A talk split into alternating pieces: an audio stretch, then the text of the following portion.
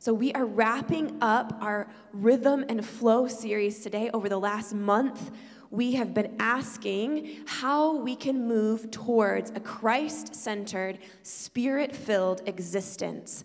And we've been examining the rhythm and flow that God has designed for us to continuously move in His direction.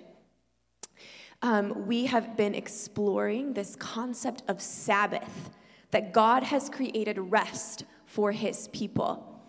And I need to just pause right here and say um, that I am not up here preaching uh, this morning because I have this all figured out, all right? I am as much a part of this community um, today as I am every other day. And, and despite the fact that I have the microphone, um, I will be uh, swimming in the conviction along with the rest of you all this morning, okay?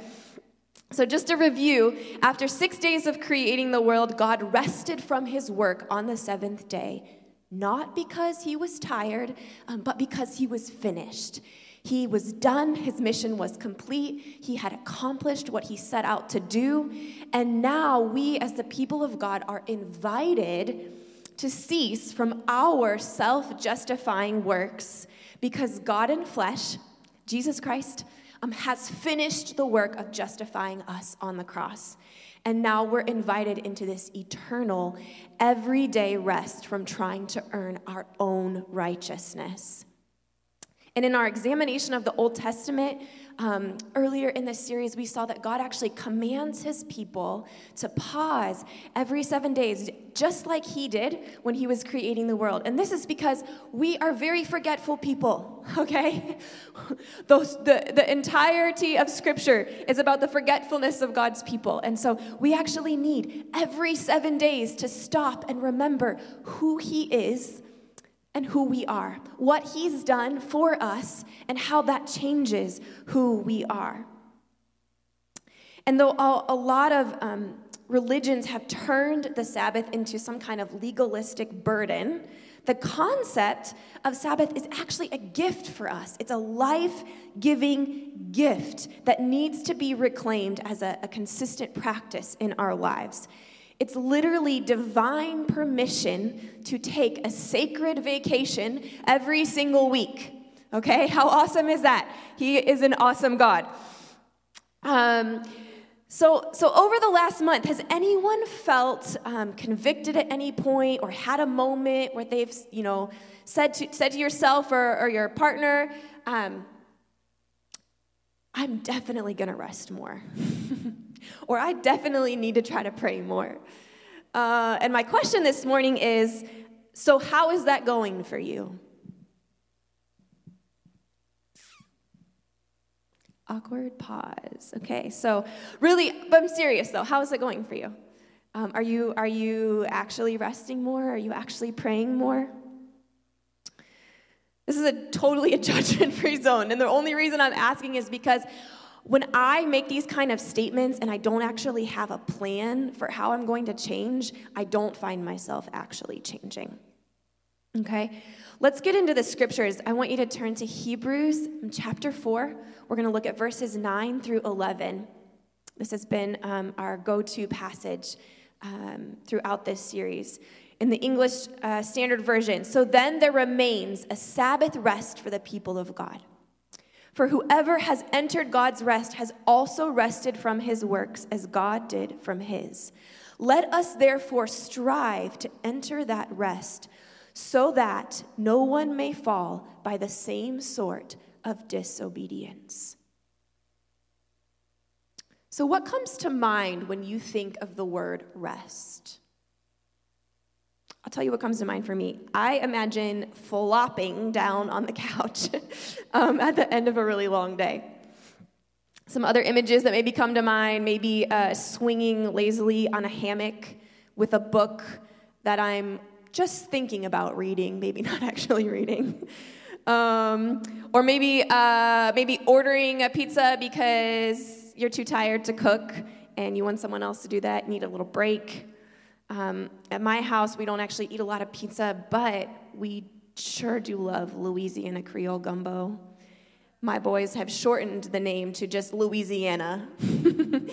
And um, I'll just give a shameless plug. Fonz gets to talk about fried chicken all the time, so I'm going to give a shameless plug for the, the red beans and rice with the double side of collards and the extra cornbread. You get two of those meals, and it will feed your whole family for less than $20 in less than 20 minutes. Thank you, Jesus. Okay, moving on. and all you moms out there are welcome for that tip. Okay. Um, all right, but I want to I want to focus on verse 11 this morning. Let us therefore strive to enter that rest, so that no one may fall by the same sort of disobedience. Does it seem ironic to anyone that the writer is telling us we, we actually have to strive to enter rest? Does that seem ironic to anyone? Some of the other translations, the, the new, um, new International Version, instead of the word strive, it says make every effort. Um, the New King James Version says, be diligent to enter this rest. And those words that be diligent, make every effort, strive, they really don't strike me as this kind of haphazard, flopping down sort of rest that I, I generally think of when I think of rest. And, and I feel burdened this morning to remind us um, of the kind of world that we live in since we're a forgetful people and everything. So, since the fall of man, let's remember that the highest values for humankind have been power and profit. And if any political, social, or commercial agenda can successfully capture your attention and your desires, it has the ability to profit from your soul and wield power over your life. And you need to remember this morning, we need to remember this morning that our time, our habits, fascinations, our ideals, our hopes, our cravings, these are all valuable resources that are being voraciously hunted day and night. You see, our generation is, is obsessed with this idea of a life without limits. We've decided in our generation that no one, not even our creator, can define what our gender will be or how we will relate sexually to other humans or what will become of any life that we procreate in the process. We thrash against the limitations of weather, of daytime and nighttime, of distance on the globe. We thrash against seasons of life. We're doing everything we can to try to stay younger longer, to have kids later, have a full career, full social life, and a full family all at the same time. We want it all. We want all the experiences. We want to visit every country, try every new hobby, watch every new show that comes out. We've become inseparable from these devices that are able to simultaneously keep us connected to all kinds of people all over the planet. And yet, even though the sky's the limit is this kind of mantra chanting in the background, um, the common consensus is that we are the loneliest, most anxious, most depressed generation that the earth has seen yet. And despite a lot of nice claims from, you know, most companies and organizations that they care about your well-being, the truth is if you are tired, you are much more likely to convert, uh, purchase items that will make your life more convenient. And if you stay tired, you are far more likely to keep buying those things, right? Your fatigue is actually the key to their profit. And if you're distracted, you are more easily influenced. If you're anxious, you're more susceptible to falling for anything that promises relief and peace. If you're addicted, well, great, your bank account's already locked in.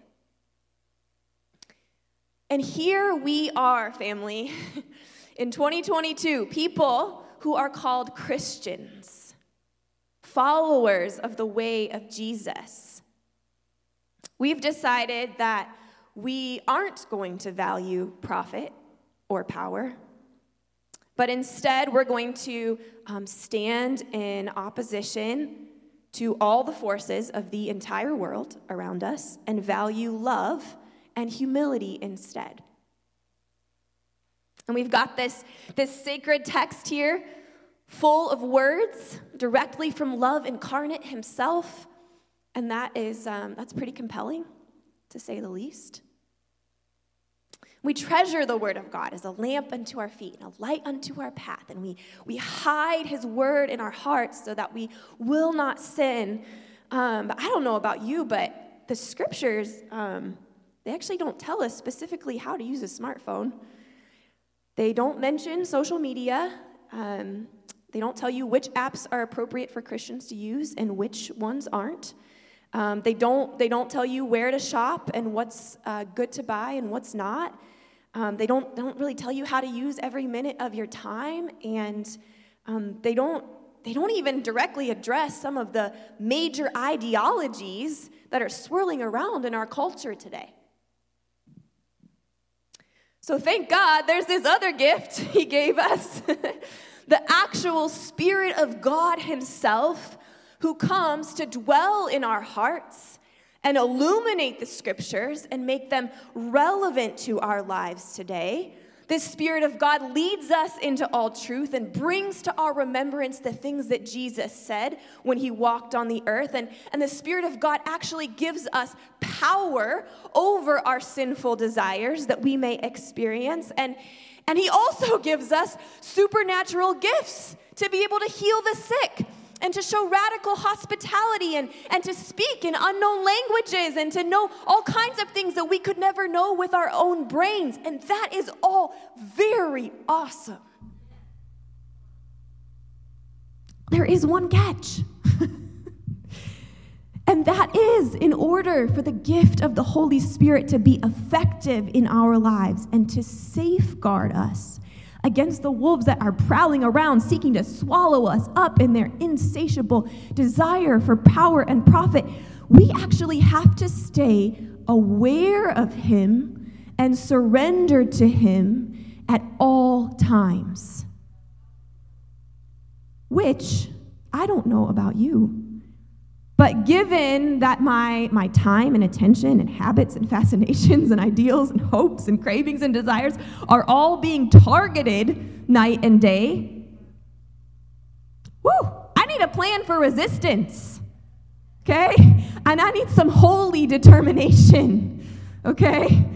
As I, as I was writing this message, um, I could see in my mind's eye footage that I've seen from the 1960s when some very brave young men and women um, decided to resist the evil of their day and their time by sitting at a lunch counter where they were not wanted because of the color of their skin and refusing to move.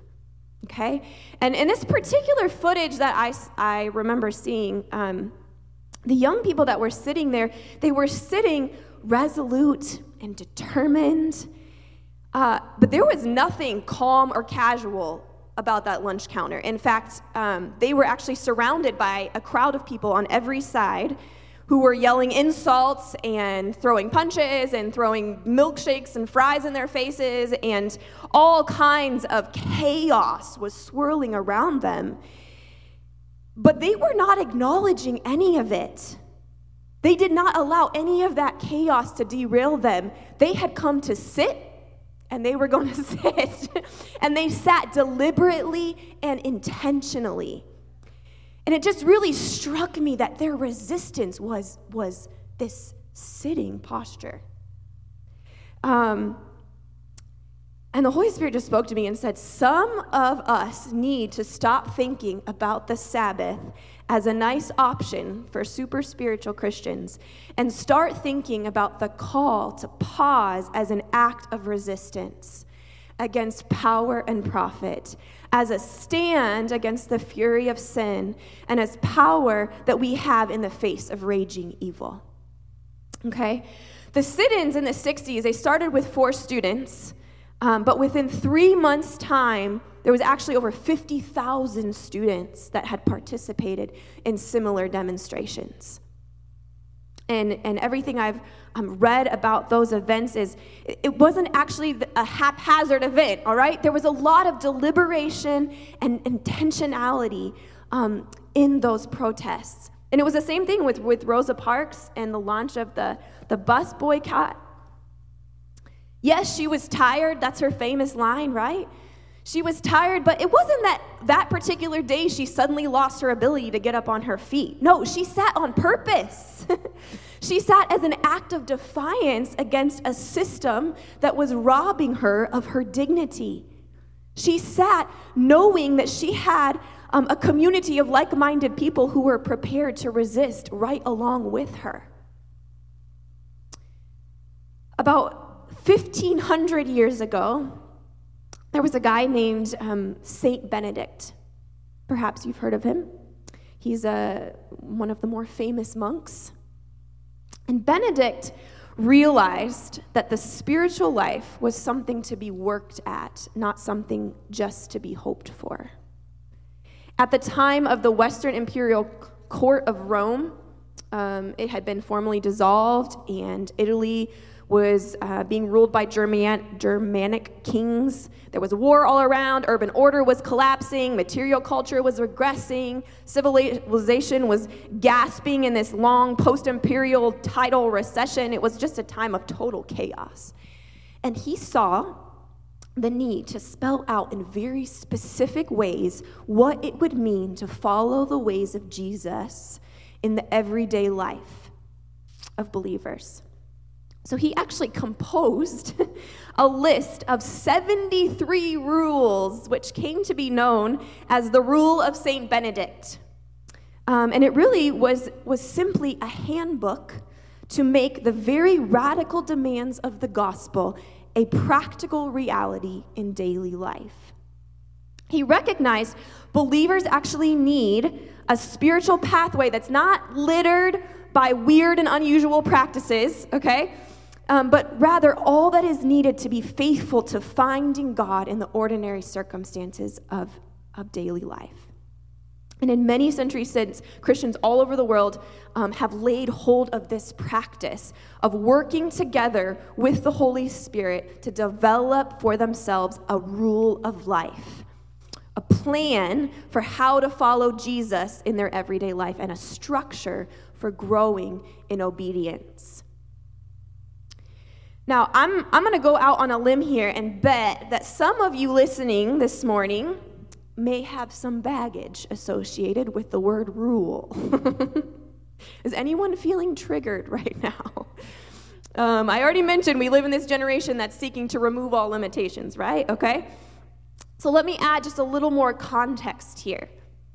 The Latin word that we translate as rule um, was originally the word for a trellis in a vineyard. Now, those of you that know me know that I can't let a sermon go by without working in some kind of farming illustration. so here you go, brace yourselves, all right? Um, has anyone ever grown a tomato plant? Right? Even, even my city folks, a lot of y'all grow tomato plants. Um, to grow a strong and healthy tomato plant um, that has really good fruit you really need some kind of structure to hold the plant up. Um, so, I don't know. I, I had a picture that I was going to show you that was going to show up on the screen, but it's not there. I was about to point to the picture, but it's not there. So, but a lot of you, this is a pretty common thing, all right? There's like this cage, this round cage looking structure with spikes on the bottom, and you stick it in a pot or in your garden bed, and the plant grows up inside the cage, and the, and the, um, the edges of the cage kind of hold the plant up and support it up. Um, this is not just a good theory. I'm saying this from experience, okay? So, this last summer, I had two huge beds in our garden full of tomato plants, and I actually ran out of tomato cages. So, one box, um, all the plants were supported by these trellises, and the other box, I didn't have enough cages, so I just didn't use them, and I just let the plants do whatever they want. And um, sure enough, the plants that had the trellises around them grew super tall, like almost as tall as me, um, had thousands of tomatoes on them, And the plants that did not have the cages were sprawling all over the pathways, constantly getting stepped on. The, the tomatoes were so heavy that they, um, they would just sink, you know, kind of weigh and sink down to the ground, and the bottoms would rot before they would actually get ripe. And um, you, could, you could totally tell just by looking at the two beds that one was, was vibrant and healthy and producing lots of fruit, and the other bed was not. Okay?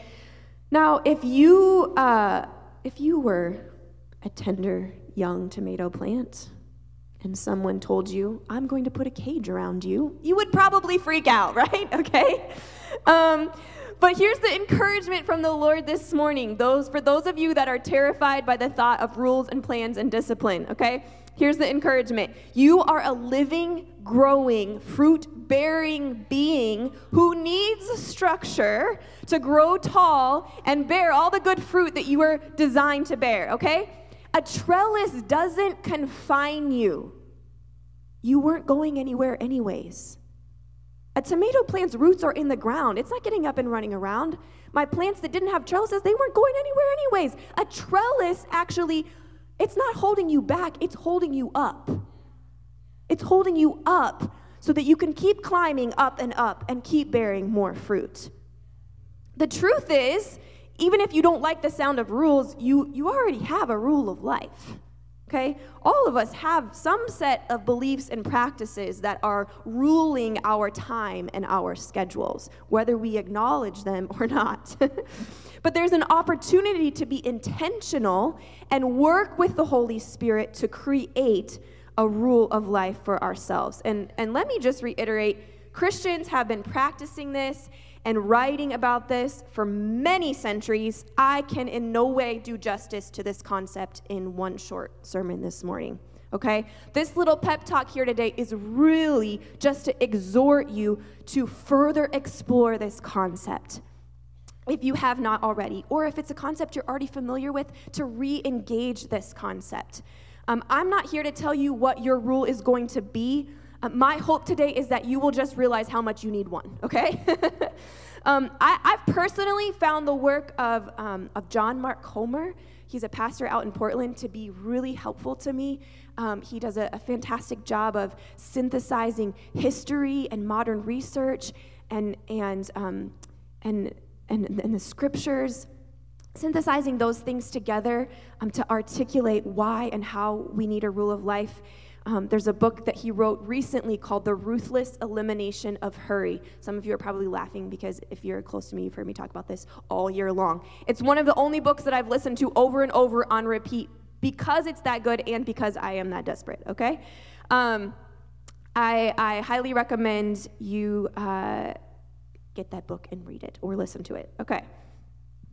So, traditionally, a rule of life um, usually includes a list of daily, weekly, and monthly spiritual practices. And it may include um, a practice like Sabbath, um, solitude and silence, prayer and worship, devotion to Scripture. Uh, Saint Benedict's original rule, uh, he actually had the, the monks in his monastery stopping for prayer at the same time seven times a day. Um, one of those was in the middle of the night. All right, this guy was serious about redirecting his attention to Jesus. Um, and they didn't have nearly the amount of distractions then as we do now, um, but they were serious about redirecting their attention to Jesus. A rule of life often includes um, a, a schedule or set of practices that will safeguard our emotional health, our financial health, our physical health, relationships, our mission. Um, as I mentioned earlier, St. Benedict's rule actually was 73 points long. Um, I, I, spent a lot of time this week reading over d- uh, different people's um, rules of life just to get some ideas, and trust me, none of them were 73 points long. Um, but he gives us something to aim for, right? Um, I want to I wanna share just a few thoughts this morning um, that have been standing out to me as I've been reading and wrestling with this idea of creating a trellis for my spiritual life, something that will keep me close to the heart of Jesus in the everyday stuff of life. So, my first thought is that a rule of life should bring you to the feet of Jesus. There's a lot out there in the world right now about how to make yourself your better you. Okay, this is not what I'm talking about. Crafting a rule of life is very different than just setting some self improvement goals. The whole point of a rule of life is actually to counteract the unbelief and disobedience that's always reaching out to suck us away from trust and dependency on the Lord. So remember that verse we read a few minutes ago? Let us strive to enter that rest so that no one may fall by the same sort of disobedience. He's referring to the disobedience of the Israelites who, who gave up their trust in the Lord. And this is where we really need the partnership of the Holy Spirit in our striving and making every effort to enter that rest. As you, as you set out to craft a rule of life, ask the Holy Spirit, what does my unbelief look like? Where is my disobedience causing me to fall short of entering that rest that God has established for me? How can I exercise discipline to make every effort to enter that rest? And you know what? The Holy Spirit is a perfect counselor, He is our perfect helper.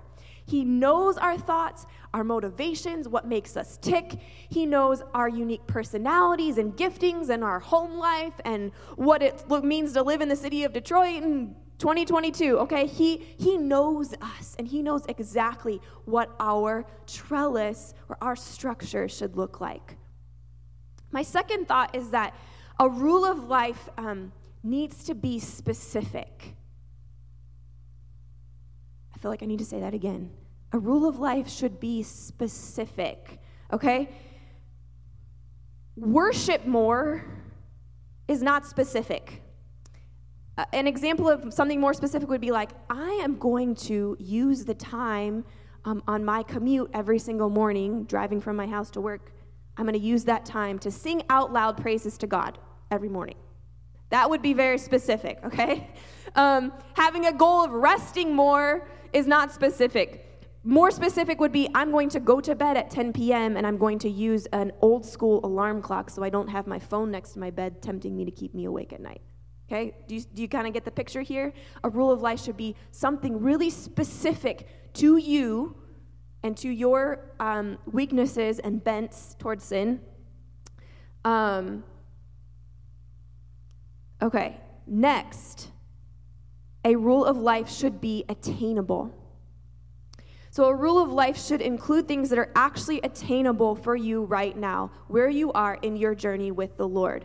I do not recommend I do recommend reading St. Benedict's Rule. I read it this week, it was very inspiring. But I don't recommend um, trying to adopt his rule of life for your own because it's not even going to make sense for your life right now, okay? Um, you want to set um, goals that, are, that will stretch you but are still within reach, right? So, for example, if you're feeling convicted about the amount of noise that's in your life right now, and God's been speaking to you about having more silence, but you've never practiced silence in your life, it may be a little unrealistic to say, I'm going to sit in silence for an hour every day. That is a great aspiration, but maybe you need to start with like 10 minutes or 15 minutes. Okay? Start with something that's attainable. And on that note, my next point is that a rule of life should be revisited often. All right? So a rule of life is not something that you just write down once and call it good for the next decade.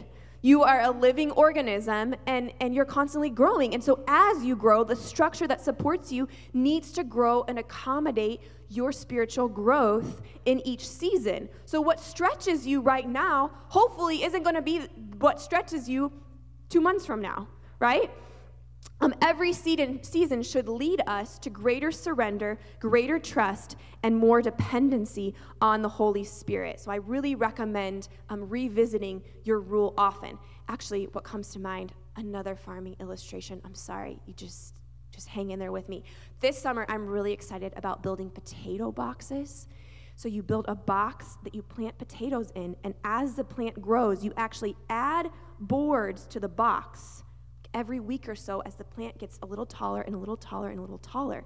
So by the end of the summer, you have this super tall box that's totally full of potatoes, and the plants are coming out the top. So this would be like a growing trellis. This is, this is, this is gonna be what my rule of life is like, all right? So, so before Miles and I um, began to learn about the history and value of a rule of life, we used to make these 60 day goals And I'm just throwing this out there because I felt like um, revisiting uh, a rule of life every month was just a little too short for me personally. There's a lot of research out there about um, it taking 60 days to form new habits in you, and we felt like 60 days was a really good amount of time to, to give us um, time to actually make some changes and be ready to, to think about new changes again. So take it or leave it, but just throwing, just throwing that out there. Um, I do want to I do want to um, pause and speak to my mom friends out there and just be brutally honest with you and say that creating a rule of life as a mother with small children um, is, uh, is complicated. But we have the same Holy Spirit that everybody else does, and He knows us and all of our kids, right? And, um, and, and I was wrestling with this last night, actually. So I'm like, man, I'm getting up there to talk about a rule of life. And my time with Jesus has been so short this week. I had a baby that was throwing up every single day this week. Not kidding, not exaggerating. I'm not exaggerating. I cleaned up puke at least 20 times this week, and almost every single one of those times she threw up on me, okay? So just imagine how many showers and how many loads of laundry that was. Um, and and I, I'm just in this place where I don't get a ton of time by myself, even my best efforts to get up early in the morning. My kids wake up early, baby, who knows when she's gonna wake up. And, um, and so for this season, for me right now, um, I've decided I have to include my kids in my spiritual practice. Um, if you did not get a chance to listen to the family panel we did on Friday night, um, I encourage you to go back and find that on our YouTube channel. Some um, just great encouragement from moms and dads who are in the thick of it, and moms and dads who have already already raised their kids. Um, but but man, I can't not be in the Word just because I don't have a quiet room. And so lately, honestly, my go to has been get in the Word, and when the kids are climbing all over me, I read to them too. and I pray and drag them into prayer with me. And, and Javon, Jason shared this beautiful picture of, of her time in the morning when her boys get up and, her, and just pulling them close and including them in their time of prayer. And I want to encourage you not to just give up on time with God during this season, if it's a, if it's a difficult season with young children, don't just give up on time with God. Still go for it. And if it's a little messy and you had to wipe four noses and clean up a poopy diaper in the middle of it, like it's okay. Um, and your kids are going to see that and they're going to be drawn into it. And and and don't wish these years away either. That was the advice that um, Norflet gave us on Friday night. Was don't wish these years away. Um, I, I, heard some encouragement this week. Um, actually, from from John Mark Comer, the pastor that I mentioned earlier, talking about um, parents with small children. He said, You know, in the monastery, they had this bell that rang for the seven calls to prayer. And he said, When you have small kids in the home constantly asking you for things, they're like the bells in the monastery, right? Um, the bells in the monastery were, were the signal to the monks that they needed to stop whatever they were doing. Um, and it was this reminder that their life was not their own, that their time didn't belong to them. And um, he was just encouraging parents, you know, your children's needs are your constant reminder that your life is not your own and to stay surrendered to Jesus. And I found that so encouraging to me this week and, and wanted to share that um, for those of you that find it relative. Uh, uh, relative. So, um, and my last point here is that a rule of life should simplify your life. Um, let me reiterate here that a rule of life is different than a list of goals, okay? You're not just adding good things to your life. Most of us are doing too much already. So, I'm going to advocate that a rule of life in 2022 should actually include um, removing things from your life.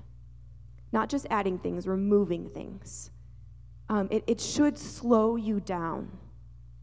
So, if you decide that you know, man, I really, I really want to give my lunch break to reading scripture. That probably means you need to get rid of whatever else you were doing on your lunch break already, because you're not just magically going to get a longer lunch break. So if you were spending your lunch, you know, playing Candy Crush or checking out ESPN, maybe you need to delete those things, right? If if I, if you know you need to dedicate an hour of, of, of prayer and meditation in the morning, that means an hour of something else has got to go because you're not getting an extra hour in your day so whatever you're adding to, you got to cut something else out, right? I mean, just, just think about what it takes when you want to embrace healthier eating habits. Like, you can go out and buy the fruits and vegetables and put them on the counter, but the truth is, if you don't throw the Doritos and the Oreos and everything else out, You're not going to have space in your body and in your kitchen for the good, okay? Um, what, what are some ways that you can simplify your life? I mean, minimalism is a really popular topic right now. Um, there's a lot of blogs. I've read a lot of them. I've done some of the challenges. Um, the truth is that Jesus was calling people to a life of simplicity way before minimalism ever became a buzzword, okay? Um, besides the fact that, that none of our piles of stuff have any eternal value whatsoever, managing all of our stuff takes so much time. Um, and, and there's just there's hundreds of blogs out there that you can read about how to minimize and simplify, but none of them can really say it as good as the way Jesus did, right? I was reading um, Mark 9 with my boys the other night, and this is what Jesus said If your hand causes you to sin, cut it off. It is better for you to enter life crippled than with two hands to go to hell to the unquenchable fire. And if your foot causes you to sin, cut it off. It is better for you to enter life lame than with two feet to be thrown into hell. And if your eye causes you to sin, tear it out. it is better for you to enter the kingdom of God with one eye than with two eyes to be thrown into hell. And I think it's kind of easy to read this passage and just shrug it off as like, whoa, it's kind of extreme, kind of gross. Um, moving on. And really miss the weight and the severity of this passage and miss that it, it actually it's still relevant today. Okay? This isn't some like ancient idea. This is a relevant idea. We use our hands and feet today for very different things than people used a few thousand years ago when Jesus said this. All right, here's my 2022 version of this passage. If the device in your hand is causing you to be less, uh, causing you to be more distant from God, to wallow in anxiety over news, to be less loving to your children, to be less responsive to your spouse, to be addicted to porn and gambling, to question the goodness of God, to be consumed by self image, to self medicate with one click shopping, to be distracted by shorts, uh, sports, or shorts, either one, to, uh, to clutter our minds with gossip and slander, we need to cut it off. We need to cut it off. It is better to enter life deviceless than to go to the unquenchable fire of hell with an iPhone 13 in our hands. That is what Jesus is saying. I, iPhone 13 Pro is what I'm hearing. I actually, I actually don't have an iPhone. I had to Google what is the latest iPhone number to write this message, and I broke Fawn's heart. Okay, um, so good people. Do you feel it? We need a rule of life. We need a practical plan to keep our hearts heading in the direction of Jesus every hour of the day. We need that plan to be specific. We need it to be attainable, not some lofty ideal. It needs to be attainable. We need to revisit it and revise it often. We need this rule to simplify our lives so that we can actually live for one thing. Here's my last thought here, and it's about discipline. So, two years ago, I started working with a physical trainer because I was um, tired of being in constant discomfort. I had some pain in my lower back, and I wanted to be able to move freely, unrestricted, the way that my body, you know, was designed by God to move. And from this trainer, I learned um, that I actually had really poor posture and poor body mechanics. And um, he began to teach me uh, what proper posture and proper body mechanics look like. And so I've learned a lot of rehabilitative exercises to be able to correct uh, my posture and proper mechanics. And um, after a session this week, I, I, was talking with a trainer and I felt the Holy Spirit tapping me on the shoulder and say, Pay attention, because um, what he's telling you is, is for the message this week. And guess what? Learning that I had bad posture um, isn't actually enough to bring me freedom. Observing how to have better posture isn't enough to bring me freedom. Learning, I actually have to learn these re- rehabilitative exercises that are totally foreign to, to the way that I normally move. And I have to make a plan of how and when I'm going to do these exercises. And then, if I ever want the proper mechanics to become second nature, if I ever want rest to be pain free, if I ever want to move freely without restriction, I have to be devoted to retraining my body to move the way that it was designed to move. I actually have to practice these motions over and over and over and over and over. I have to make every effort, I have to be diligent. See, the thing is, discipline sounds awful right? It sounds restrictive, but discipline is actually the pathway to freedom. My husband, I just have to brag on him for a second. He has had a, a, personal revolution in his life as he has embraced discipline over the past couple of years. And I've watched him emerge from um, a decade long battle of depression into some real freedom. And he, as he's just made every effort to abandon the disobedience of unbelief and enter the rest that God has for him. And as I was preparing this message, I said, okay, babe, I, I can see that discipline has radically changed your life and walk with the Lord. What do you want God's people to know? And the first thing he said was, I never regret being disciplined. He said, I, I often regret not getting up to exercise or spend time with God in the morning, but I never regret when I have done those things. Um, and then he reminded me that one of the turning points for him in his journey was when he made a list of the top 10 things he wanted most in life. And next to it, he made a list of the top 10 ways that he was spending his time. And the challenge then, of course, was to realign um, what he was pursuing with where he actually wanted to be. And he started saying to himself every day, where desire was, effort and expectation will be. So instead of just being totally absorbed in sorrow and regret about where he wasn't, he decided to rechannel that same energy into actually pursuing who it was that God was asking him to be. It is high time for us to arise from sleep. Let us open our eyes to the light that comes from God and our ears to the voice from heaven that every day calls out this charge. If you hear his voice today, do not harden your hearts. And again, you have ears to hear. Listen to what the Spirit says to the churches. And what does he say? Come, listen to me, sons. I will teach you the fear of the Lord. Run while you have the light of life, that the darkness of death may not overtake you.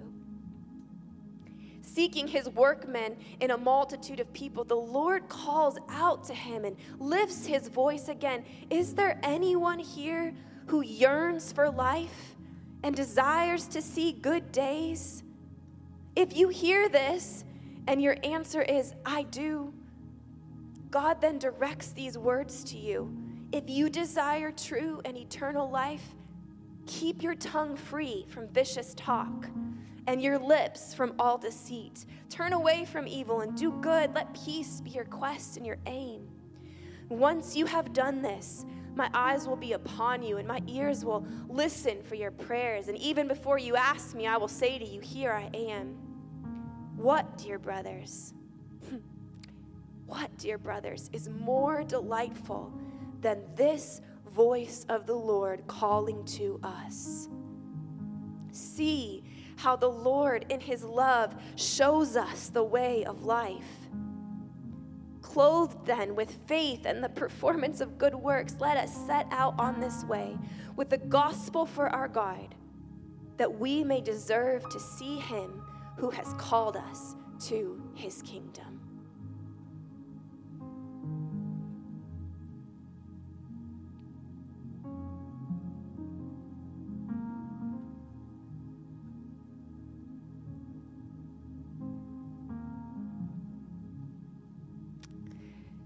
Jesus, I thank you for the blood, and I thank you for your body that was spilled for us. There's nothing more delightful than your voice calling to us. Thank you for showing us the way of life. Thank you for your love. Thank you for that rod and your staff that, that comforts us and kicks the wolves away and keeps us close to you.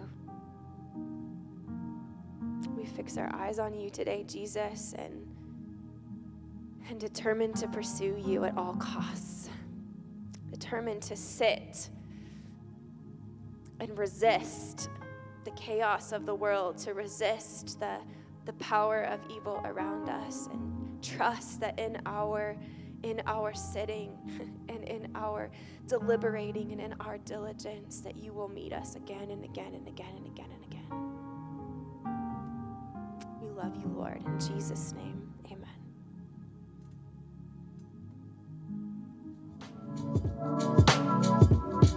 Thank you for listening to the Detroit Church Podcast. We'd love you to subscribe, like, and rate. And if you're not already, you can follow us on social media by searching for Detroit Church.